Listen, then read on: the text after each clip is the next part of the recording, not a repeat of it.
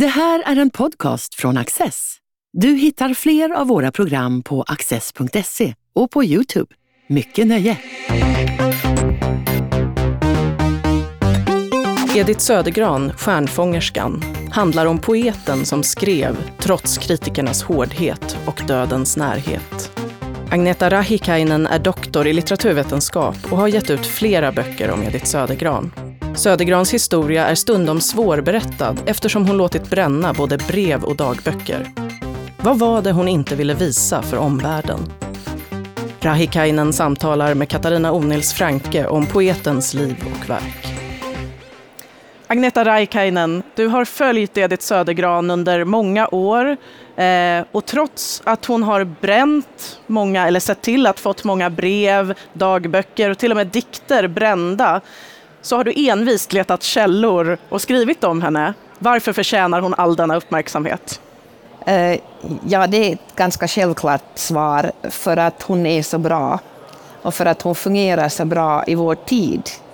Eh, hon, hon, all den här komplexiteten, paradoxaliteten som finns hos henne passar, passar bra i vår tid, men det gör också att det är så många som älskar henne, för att de hittar alltid sin egen läsning och sin, sin vinkel in i hennes författarskap. Det är ju hundra år sedan hon dog nu. Vad är det hon tar med sig från sin tid som fungerar så bra i vår tid? Uh, jag tror att hon... Jag brukar säga så här att hon har en mycket så stark närhet till det patetiska. Det finns mycket hjärta och smärta och själ och liv och död och glädje och sorg. Och det, fast man kanske sådär kan tänka sig att man är lite eh, von oben och säger att det är patetiskt, men det är det egentligen inte. Och även om det, om det är det så, så är det ändå någonting som är så väldigt djupt mänskligt, väldigt djupt inne också i vår vardag. Och en annan sak som gör henne aktuell idag är, är det att hon skriver väldigt mycket om natur. Och kanske inte direkt ur en sån här oro för att eh, naturen förstörs, men det finns också indirekt en sådan vinkel, så att, så att också det kan man hitta hos henne.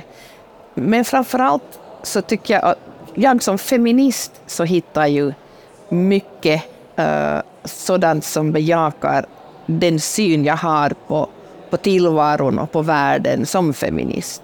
Ja, hon var en väldigt stark och stolt kvinna som inte var rädd för att göra sig hörd. Men ändå lät hon så många, mycket brännas efter sin död. Varför? Vad ville hon dölja? Jag, jag tror att det här är en, en, en uppgift som man, man vet ju egentligen inte orsaken. Hon säger så här i ett brev att, att hon vill inte spara någonting för likmaskarna som skriver biografier. Och det här har jag nu på, under många år försökt förhålla mig till, för jag känner mig inte ett dugg som en likmask.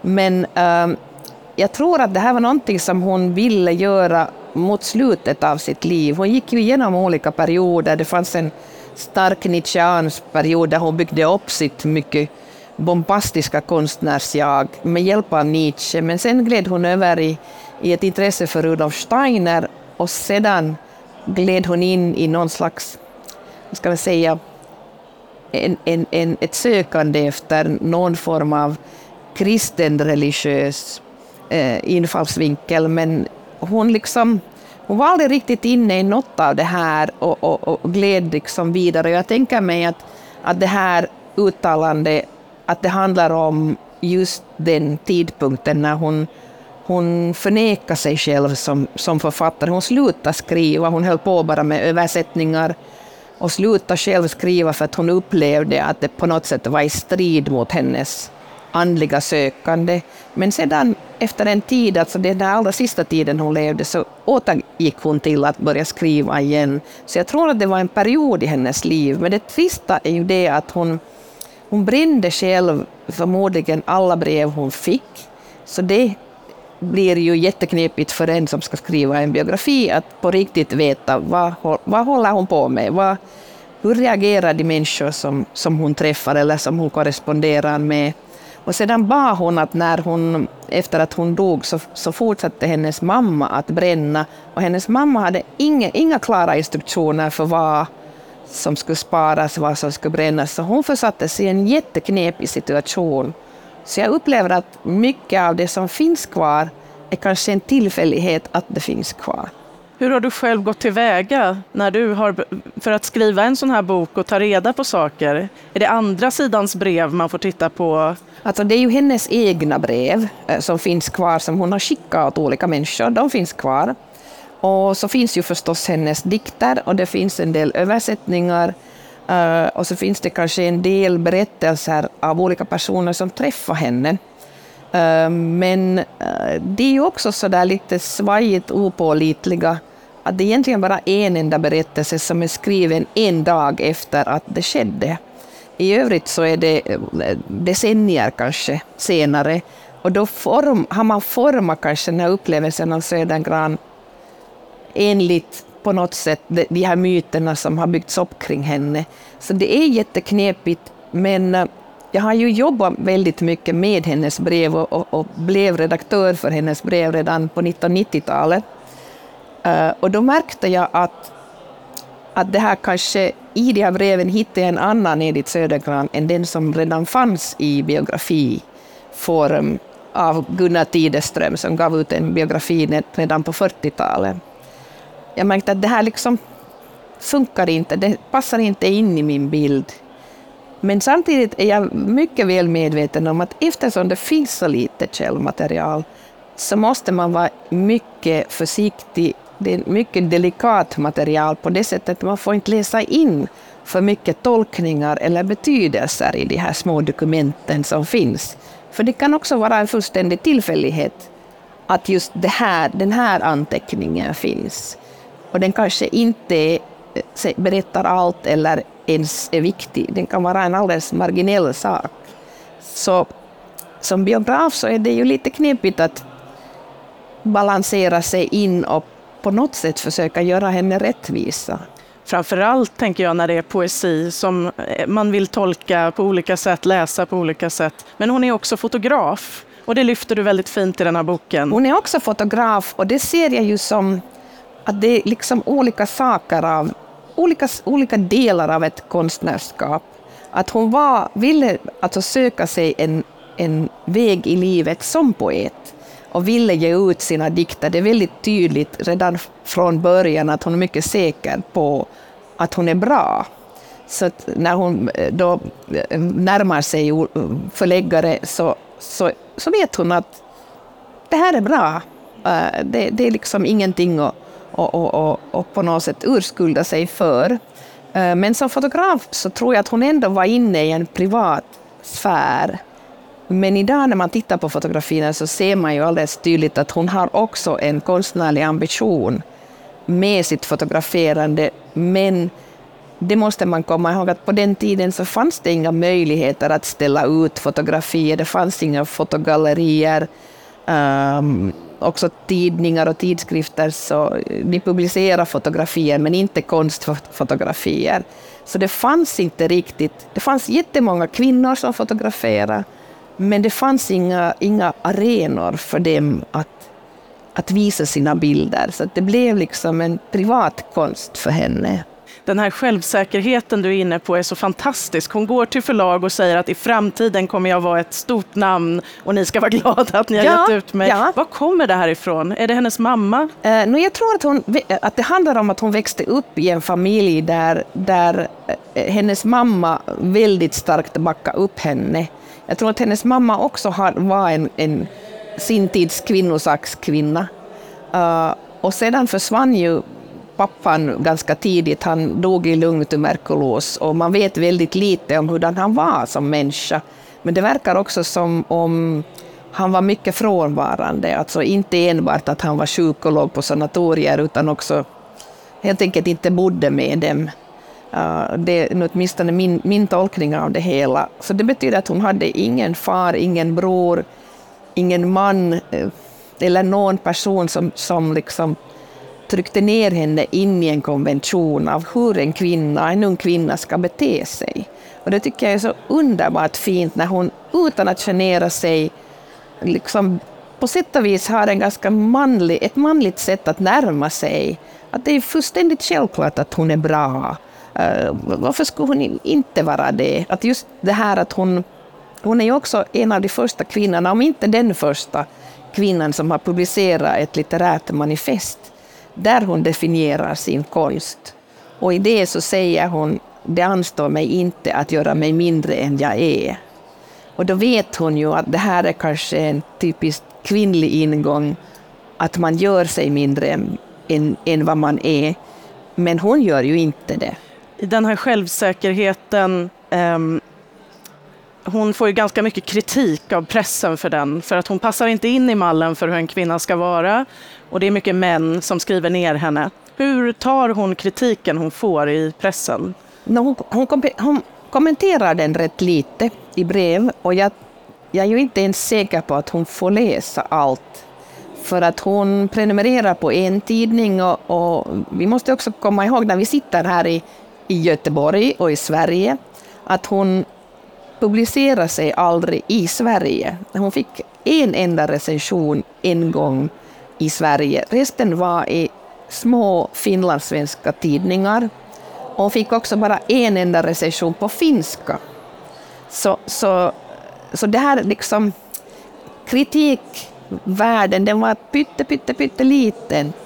Uh, och jag tror att hon hörde om den kritik hon fick, men, men samtidigt fick hon också jättepositiv kritik av människor som på riktigt visste vad de pratade om, som antingen var författare eller, eller någon form av litteraturkritiker. Men de här, antalet litteraturkritiker var ju jätte, jättelitet. Men hon förhöll sig i alla fall så, så att när hon gav ut sin andra diktsamling, Septemberlyran, uh, så då ville hon undanhålla landsortspressen sin bok, men det kunde hon ju då inte påverka. Så hon visste om kritiken mot henne, men jag vet inte hur mycket hon brydde sig. Apropå hennes språk, som hon, hon var, skrev en variant av svenska, skriver du, en slags södergranska. Kan du ge något exempel på denna södergranska? Äh, no, ett sådant typexempel på södergranska är här väldigt Uh, hon, hon, kombinerar, alltså hon, hon feminiserar ord hon, hon talar till exempel om klätterske armar, eh, som är då en kombination att hon, hon, det finns ganska mycket sådana det är krigarinnor och ryttarinnor och, och, och, som i och för sig är liksom helt svenska ord, men hon, hon skapar själv nyord just med, med de här feminiseringarna. Uh, och, och, och, hon skapar också lite sådana ganska bombastiska ord som också ofta brukar vara feminiseringar. Men, men hon har också ett språk som är märkt av det att hon talar en svenska i förskingringen. Så att hennes svenska språk är mer arkaiserad. Det sägs ju också att finlandssvenska är lite mer gammaldags och det erkänner jag gärna. Eh, fortfarande är det så idag, men hennes svenska var ännu mer liksom, kanske inne i en 1800-talssvenska. Eh, hennes ungdomsdikter kallas Vaxdukshäftet eftersom nästan alla finns samlade då i en, ett häfte med svarta pärmar. Kan du berätta lite mer om de här dikterna och varför de är intressanta när man tittar på hennes liv och gärning? Alltså, jag hoppas ju att någon på riktigt skulle börja forska i hennes ungdomsdikter, för jag tror att det finns väldigt, väldigt mycket att hämta Eh, men problemet kanske med dem är det att största delen är skrivna på tyska. Och det märker man att hon är influerad kanske av de poeter som hon läste på tyska i skolan. Eh, de är ganska så stränga med, med, med viss rim och, och, och meter. Eh, men man märker att hennes idévärld, hennes motivkrets är mycket modern. Uh, och så skriver hon också några, några dikter på franska, en på ryska och sen plötsligt, så här ungefär från dag till dag, så börjar hon skriva på svenska, men till en början också ganska så där formellt, uh, så att hon får in en, eh, både rim och meter också där, men, men sen plötsligt så lämnar hon också den, så att nästan genast som hon byter till svenska så, så kommer liksom den, den Södergran som vi känner, in, känner igen så kommer in. Eh, men jag upplever ju själv att, hon, att de är mycket spännande och mycket speciella för att hon, hon skriver väldigt mycket om att bli poet och att skriva, liksom, som vi kallar metapoetiska dikter. Om det här att bli diktare, det skriver hon mycket om. Eh, och en annan sak som är ganska speciellt är att hon skriver, det finns en dikt till exempel om diktjagets egen obduktion. Eh, och det är ju mycket spektakulärt och anmärkningsvärt där, där det finns då en doktor Lasshaft som, som då dissekerar den här eh, diktjagets kropp och kommenterar liksom på något sätt på ett manligt sätt att hon har inte fött barn och hon har eh, liksom, och inte burit korsett och, och, och, och, så här. Gans, ganska märklig dikt uh, som jag tycker att kanske forskningen inte riktigt har hittat fram till. Och hon skriver också om menstruation uh, och, och, och det finns alltså mycket, mycket, mycket att hämta i den här diktningen. Hur mycket ser man av hennes sanatorievistelse och sjukdom i poesin? Um, det är en knepig fråga, för att hon, hon skrev faktiskt om döden innan hon fick någon diagnos. Eh, men samtidigt var det ju också, döden var för romantiska poeter också ett av de centrala ämnena som, som man skrev, skrev om, så det var liksom i och för sig inget konstigt. Men självklart så är hon tvungen att förhålla sig till sin sjukdom och till sin potentiella död i sin diktning. Men jag ser det också som ett sånt dubbelt, det finns en paradoxalitet också i det här, att eh, den diagnos hon fick så var faktiskt alltså mycket allvarlig. Alltså de, de flesta dog uh, inom tio år, men hon, hon levde i 14 år, så hon var på sätt och vis en, en, en överlevare i det här sammanhanget. Men jag ser ju också att samtidigt som hon bearbetar den här tanken att dö, Eh, det gör hon ju också väldigt mycket genom sina naturdikter. Hur hon, hon, hösten är för henne årstiden hon skriver mest om och det handlar ju om att, att, att liksom livet försvinner och kanske samlar sig för nytt liv på något sätt. Uh, men det finns också samtidigt hos henne den här triumfen att leva, triumfen att andas och finnas till. Att också den här, den, den här kampen som kommer in när hon ställs inför ett faktum att hon är mycket svårt sjuk. Hon skriver brev till väninnan Hagar Olsson år 1919 och eh, hon skriver att hon är som Böcklin, konstnären. Eh, vilket du tror innebär att hon precis som han inspirerades av konsten i sig och inte av teoretiserande kring den, lite som vi har varit inne på. Det här är så intressant. Vad, vad menade hon, skulle du säga, mer om detta? Eh, var det därför hon försökte bränna brev och dagböcker? För att det inte skulle bli så mycket teoretiserande? Och vad skulle hon tycka då om att vi sitter och pratar om henne nu? Det där är en jättebra fråga som ingen någonsin har ställt mig förut. Ja. Um, det är faktiskt helt möjligt, det har jag aldrig tänkt på, men det, men det är helt möjligt. För att det hon säger i samband med den här Likmas-kommentaren är ju det att hon vill att det enda som ska finnas kvar om henne, det enda viktiga är hennes diktning, som ju finns publicerad då. Uh, men hur... Jag tänker också så att hon var ganska ombytlig, så det här var vad hon sa då. Det kan hända att om hon hade fått leva lite längre så kanske hon hade tyckt någonting annat. Det är jättesvårt att säga. Men det är helt klart att hon var inte intresserad av teoretiserande. Och jag, jag är säker på att hon kanske egentligen ställde sig mer främmande för olika tolkningar av diktningen och kanske just det här som, som litteraturvetare traditionellt håller på med. För att när hon säger då att det är biografer hon inte vill att ska... Så jag jag tror ju inte att det är liksom biografer, i, förstås är det ju inte biografer i dagens mening. Uh, och de biografier som fanns då, så det var ju... Uh, de, den där genren sökte ju sin, sin position. Det var ju ingen etablerad genre då på 1920-talet.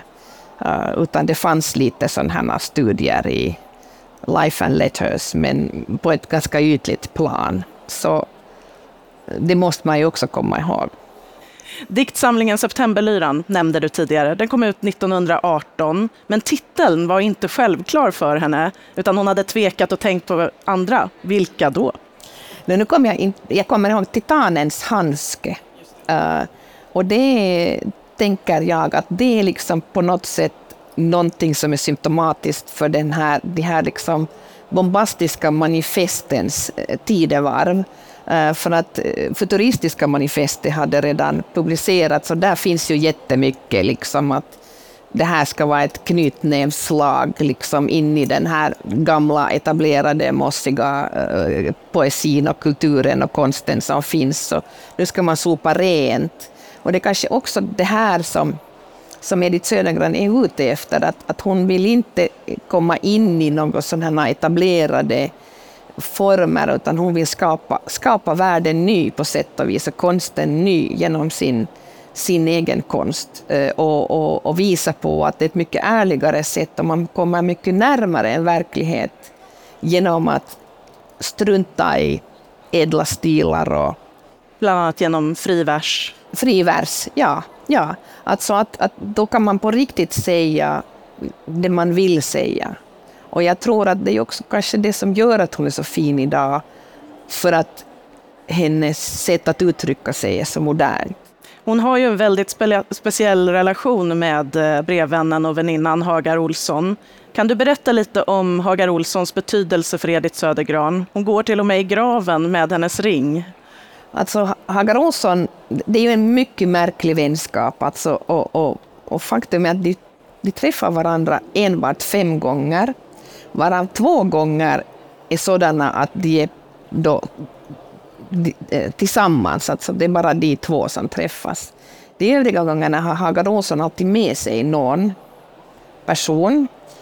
Uh, och jag tror att det handlar om att det var så, så otroligt känslomässigt tungt att träffa Edith Södergran, för hon var så enormt possessiv och Eh, nästan krama ihjäl Hagar Olsson och krävde Hagar Olssons totala uppmärksamhet. Och Hagar Olsson själv levde i en tid då hon hon var både alltså en tid förlovad med en man, men hon hade också relationer med kvinnor.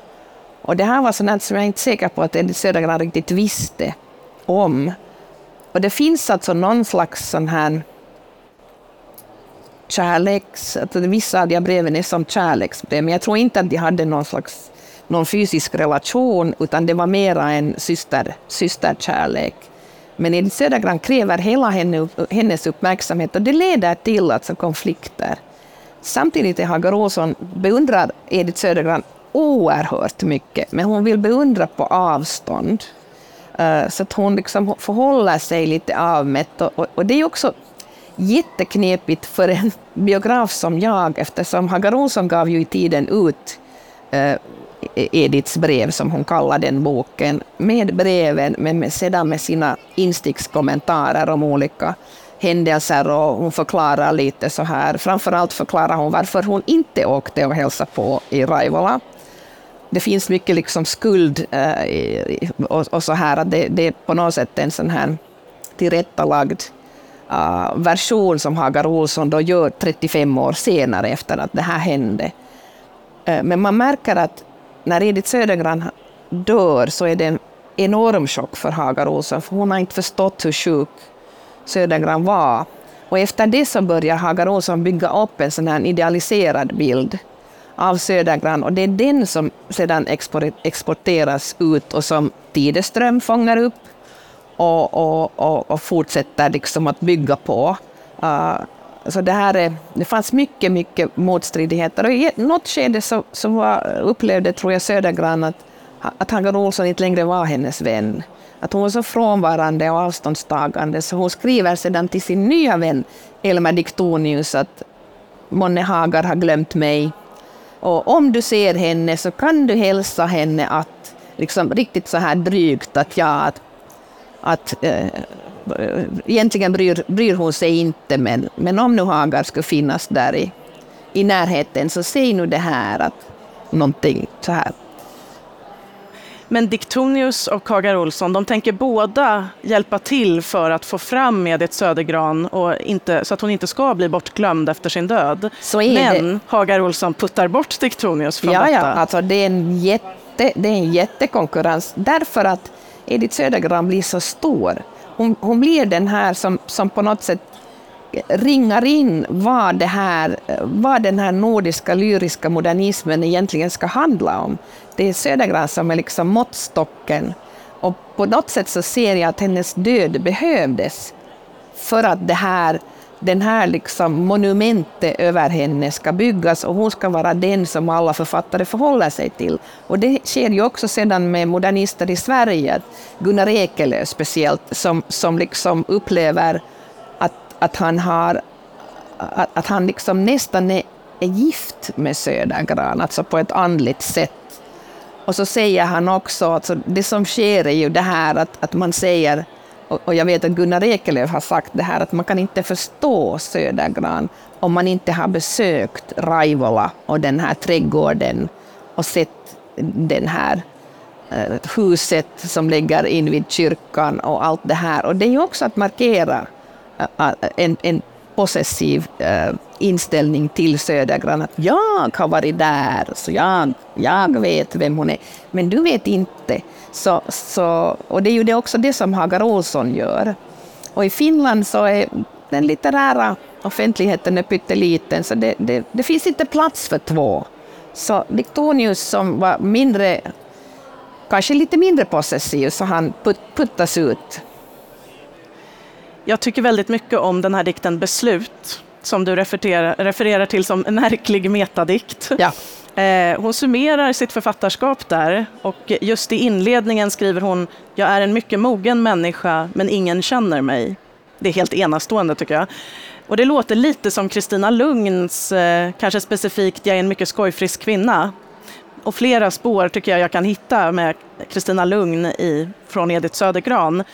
Eh, det är lite av ett sidospår, men eh, skulle du, ser du Edith Södergran-influenser i Kristina Lugn eller andra poeter som kan ha inspirerats av Edith Södergran? Alltså det gör jag ju jättemycket. Alltså jag tror att de flesta poeter, och kanske särskilt kvinnliga poeter, på något sätt har varit tvungna att förhålla sig till Södergran. Och det kanske inte alltid finns en beundran.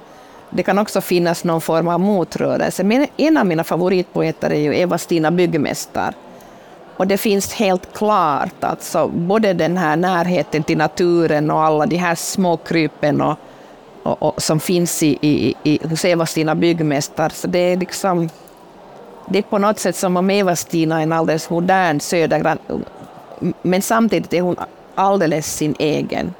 Men det finns liksom en, en, en, någon slags dialog med Södergran som man ser, och också hos Kristina Lugn en vacker kontinuitet genom tiden Absolut. tack vare poesin. Absolut. Agneta Rahikainen, tack för ett jättetrevligt samtal. Tack. tack.